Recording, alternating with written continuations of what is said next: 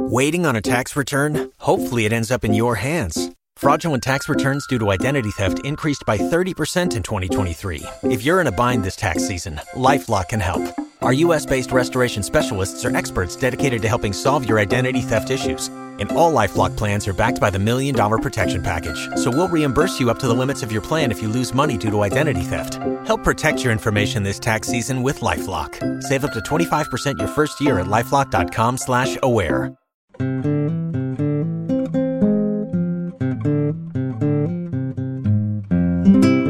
Partially Examined Life Precognitions introduce philosophical topics for upcoming episodes to give you a few weeks to do the reading yourself.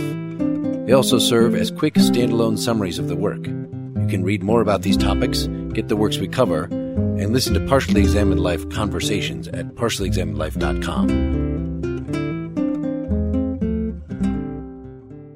Hi, this is Seth Paskin in Austin, Texas, recording the precognition for episode number 80 where we'll be reading Martin Heidegger's Letter on Humanism.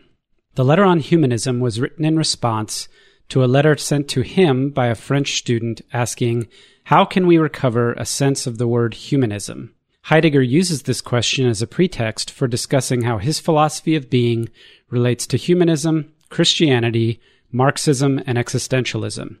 He wrote it shortly after being banned from teaching by the post war tribunal for his involvement with National Socialism during World War II.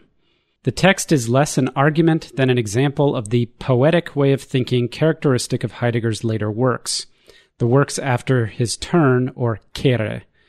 Heidegger, in the text, is going to trace the origins of concepts and words and make associations to suggest what he sees as a more original, richer, or deeper reading of the essence of human being and being than he thinks are available under the predominant Western metaphysical paradigm. That paradigm has three primary characteristics with which Heidegger will take issue. It interprets being through beings rather than interrogating being itself. As a consequence, human being is interpreted against and among beings instead of recognizing its unique relationship to being.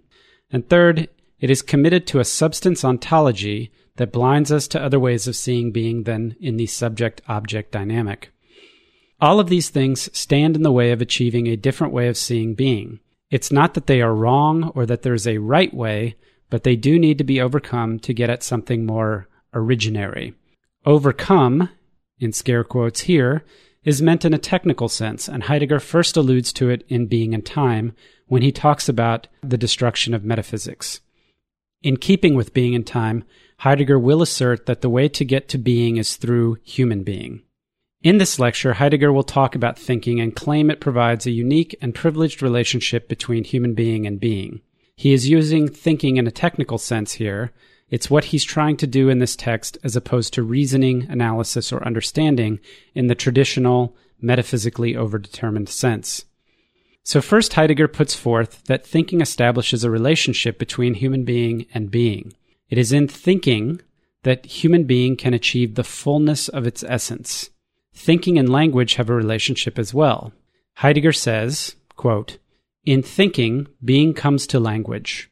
Language is the house of being. In its home, human beings dwell. Those who think and those who create with words are the guardians of this home. Their guardianship accomplishes the manifestation of being insofar as they bring this manifestation to language and preserve it in language through their saving. This is pretty typical of the language in this essay and much of later Heidegger.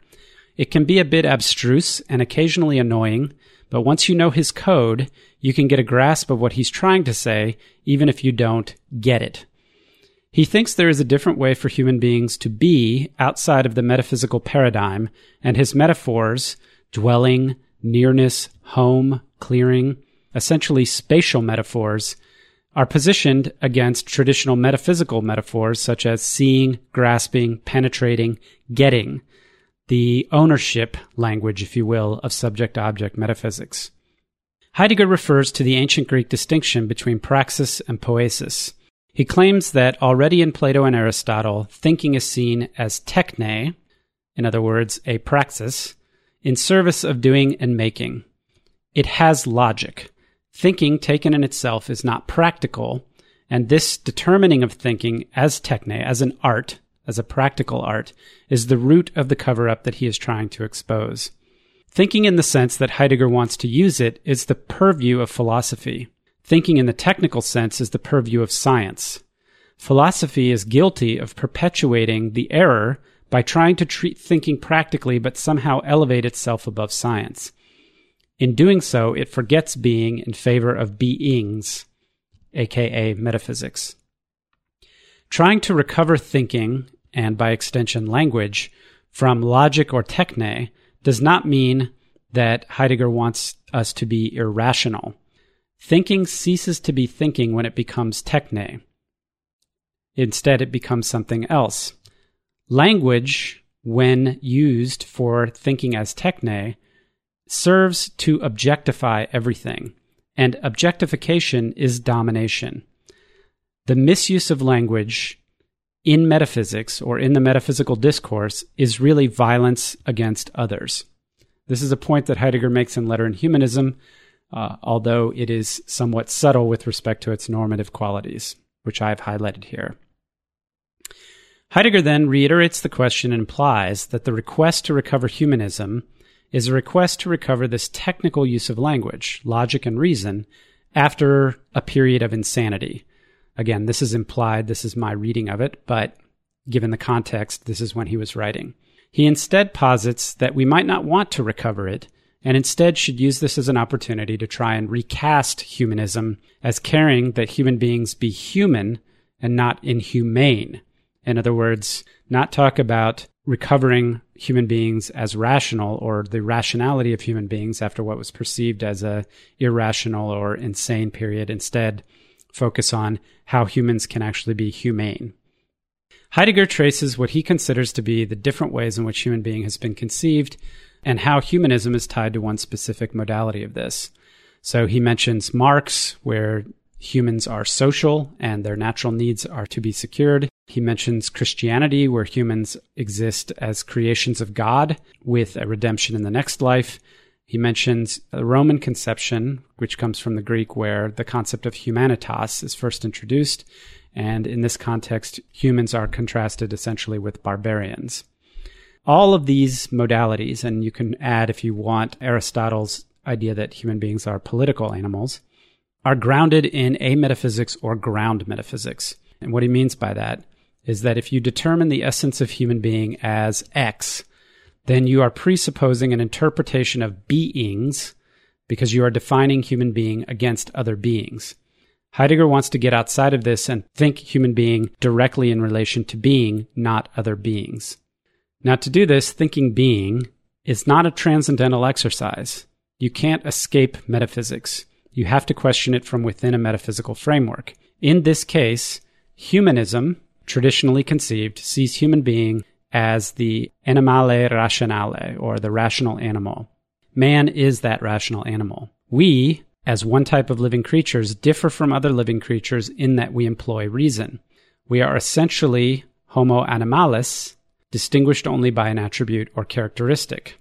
Now, Heidegger goes through some machinations around this, and he wants to claim that human being is sui generis, which means one of a kind or unique, by virtue of thought and language. I'm not going to get into a lot of detail. There's a ton of wordplay and poetic language that you should really read in this yourself.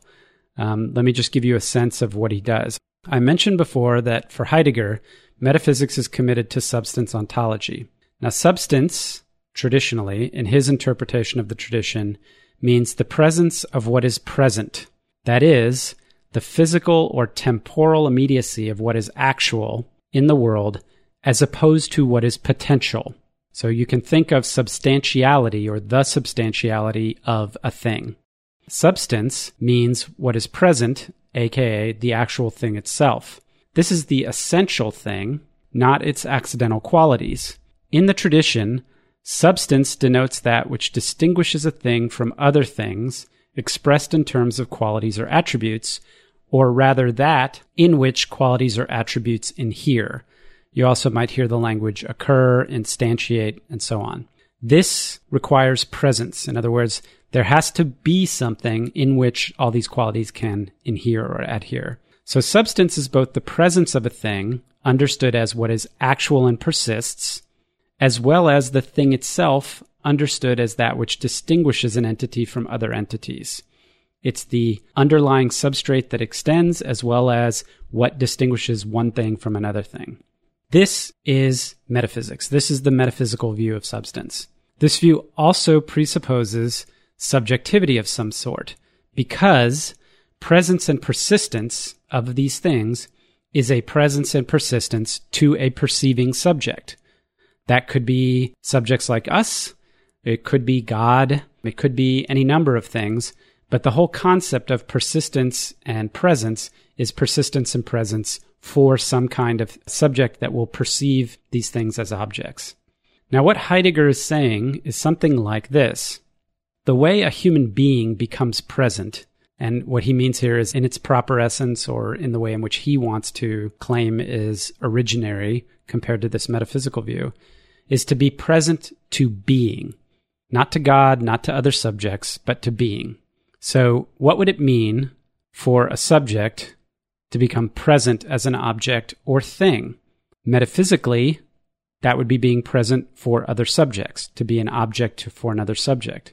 For human beings to become present to being, it's not objectivity in that metaphysical sense, where the human being is a persistent and individuated substance. Rather, the essential presence of human being is what he calls ecstatic inherence in the truth of being. Human beings persist, they have presence by inhering in the truth of being. Now, that's typical of Heideggerian language in this essay. I'm not going to try to explain what that means because you can't, or at least I can't.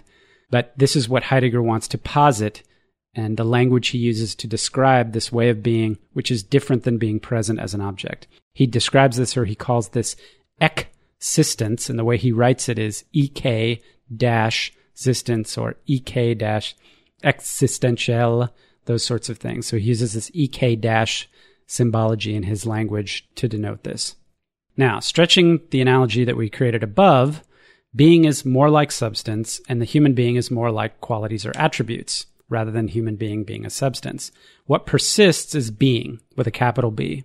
Any existence that human beings have depends on the truth of being.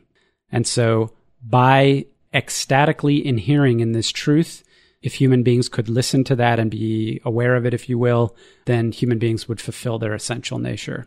So that's a very short summary of kind of what Heidegger's getting at in this letter on humanism book. There's quite a bit in the essay where he goes into great detail about various aspects of this. This is really what he does in the text to answer the question of what is the essence of the human being and how he doesn't answer the question of how to recover humanism. Hopefully, this will be of some use to you and set the stage for listening to our discussion in a couple of weeks. If you'd like to be a part of the conversation, join our citizens membership group on our website for $5 a month and be connected to like-minded set of smart and interesting folks and talk about subjects just like this. Thanks for listening.